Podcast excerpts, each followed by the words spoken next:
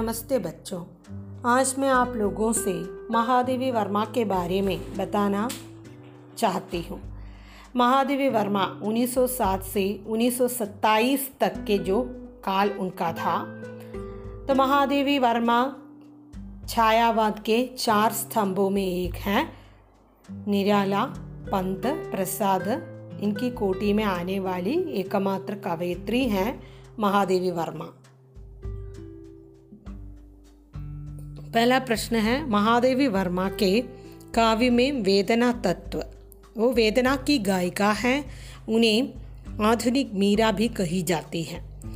महादेवी वर्मा छायावाद के आधार स्तंभों में से एक हैं। अज्ञात प्रियतम के प्रति वेदना भाव की अभिव्यक्ति उनके काव्य में प्रमुखता से हुई है। वेदना और करुणा की प्रधानता के कारण ही महादेवी जी को आधुनिक मीरा कहा जाता है।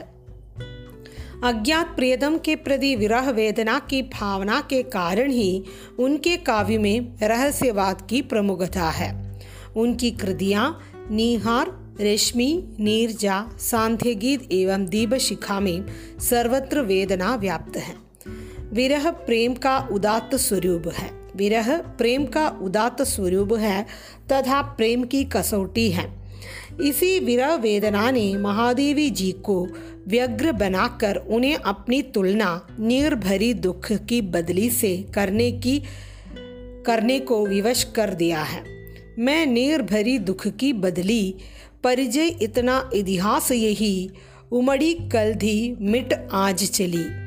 महादेवी वर्मा की विरहानुभूति का निरूपण निम्न शीर्षकों में किया जा सकता है। प्रेम वेदना की गहनता, महादेवी वर्मा के काव्य में प्रेम वेदना की गहनता सर्वदा विद्यमान है। वेदना उन्हें इतनी प्रिय है कि वे उसका साथ नहीं छोड़ना चाहती हैं, क्योंकि इसी वेदना के माध्यम से उन्होंने सर्वशक्तिमान चेतनामय ईश्वर का दर्शन किया है।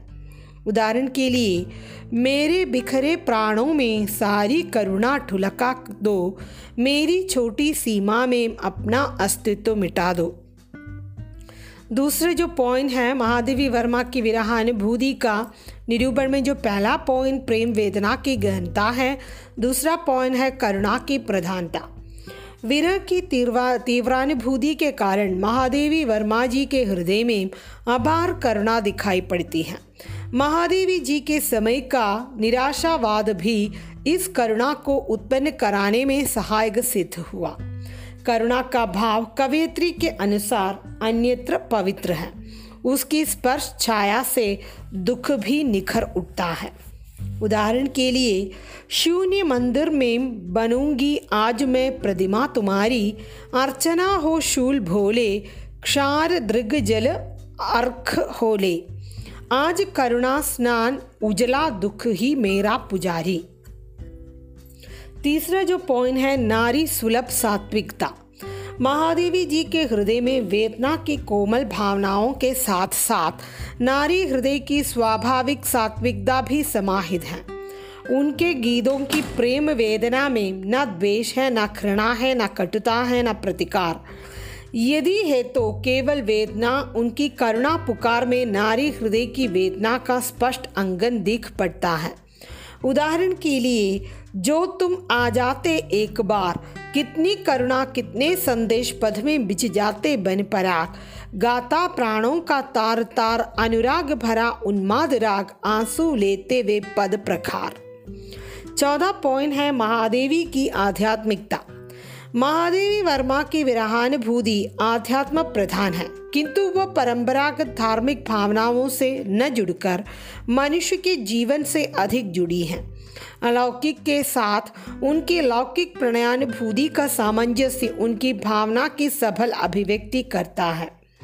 अपनी इसी आध्यात्मिक अनुभूति के कारण वे अपने अज्ञात प्रियतम को लौकिक वस्तुओं में खोजती हैं, यथा कुमुद दल से वेदना के दाग को पोंछती, जब आंसुओं से रेशमियाँ चौंक उठती, अनिल के निश्वास छू तारिकाएं चगदसी अनजान सी, तब बुला जाता मुझे उस पार, जो दूर के संगीत सा वो कौन है।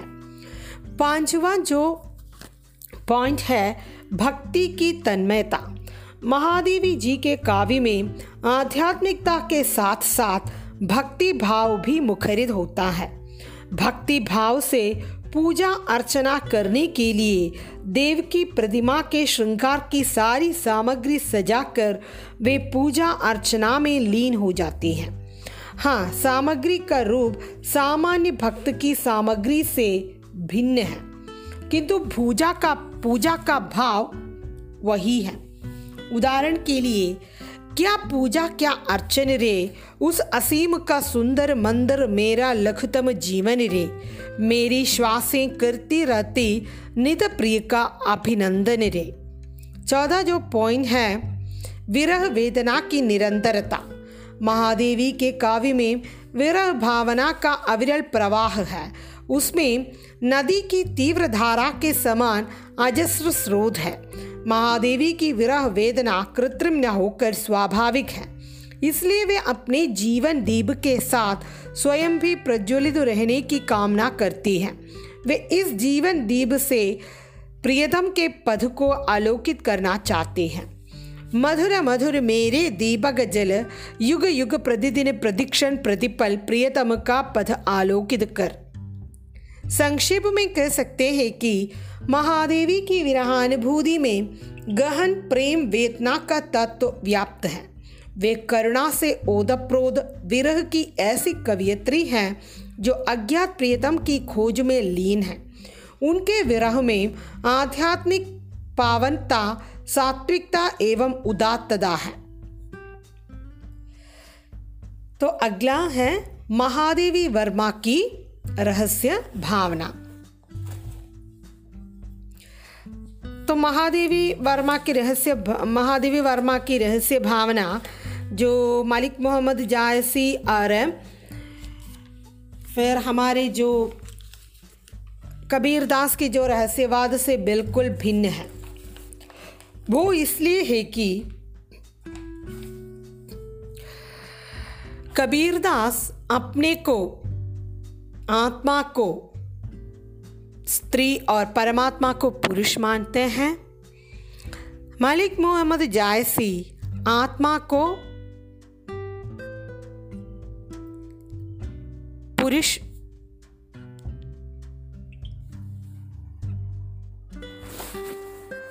महादेवी वर्मा के काव्य में रहस्यवाद। महादेवी वर्मा के जो कविता में जो रहस्यवाद है वो कबीरदास और मलिक मोहम्मद जायसी के रहस्यवाद से बिल्कुल भिन्न है। तो कबीरदास ने आत्मा को स्त्री और परमात्मा को पुरुष माना है, तो मलिक मोहम्मद जायसी ने आत्मा को पुरुष और परमात्मा को स्त्री माना है। जब अज्ञात सत्ता को भावना का विषय बनाकर काव्य में प्रस्तुत किया जाता है तो उस प्रस्तुति को रहस्यवाद कहा जाता है। आचार्य रामचंद्र शुक्ल के अनुसार जब कोई कवि अज्ञात प्रियतम को आलंबन बनाकर अत्यंत चित्रमयी भाषा में प्रेम की अनेक प्रकार से व्यंजना करता है तो इसे रहस्यवादी काव्य कहा जाता है। महादेवी जी का मत है कि अपनी सीमा को असीम तत्व में खो देना ही रहस्यवाद है। सारांश यह है कि रहस्यवादी कवि उस अज्ञात चेतना सत्ता के प्रति अपने भावात्मक संबंध को आनंद, विषाद, शोक, उत्साह, रुदन, हास, विरह, मिलन आदि के माध्यम से व्यक्त करता है और अपनी ससीमता को उस परमात्मा की असीमता में लीन करके आनंद का अनुभव करता है। महादेवी जी के काव्य में रहस्यानुभूति की प्रधानता है। कुछ आलोचक उन्हें मीरा की भांति माधुर्य भाव मूलक रहस्यवाद से जोड़ते हैं तो कुछ अन्य उन्हें साधना मूलक रहस्यवादी कवयित्री स्वीकार करते हैं। महादेवी जी की रहस्यानुभूति के 4 भेद हैं। साधना मूलक रहस्यानुभूति, भावना मूलक रहस्यानुभूति, माधुर्य भाव मूलक रहस्यानुभूति, मानवता मूलक रहस्यानुभूति। साधना मूलक रहस्यवाद के तीन अंग हैं, जिज्ञासा, साधना, मिलन का आनंद। महादेवी जी के काव्य में ये तीनों स्थितियाँ उपलब्ध होती हैं।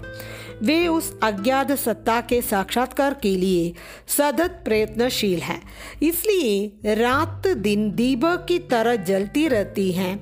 दीपक के समान जलकर वह उस प्रियतम को पाना चाहती हैं।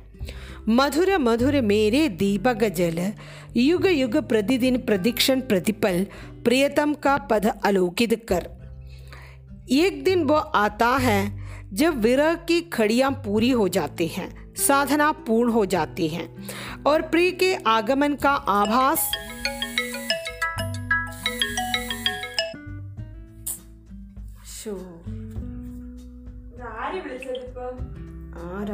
शो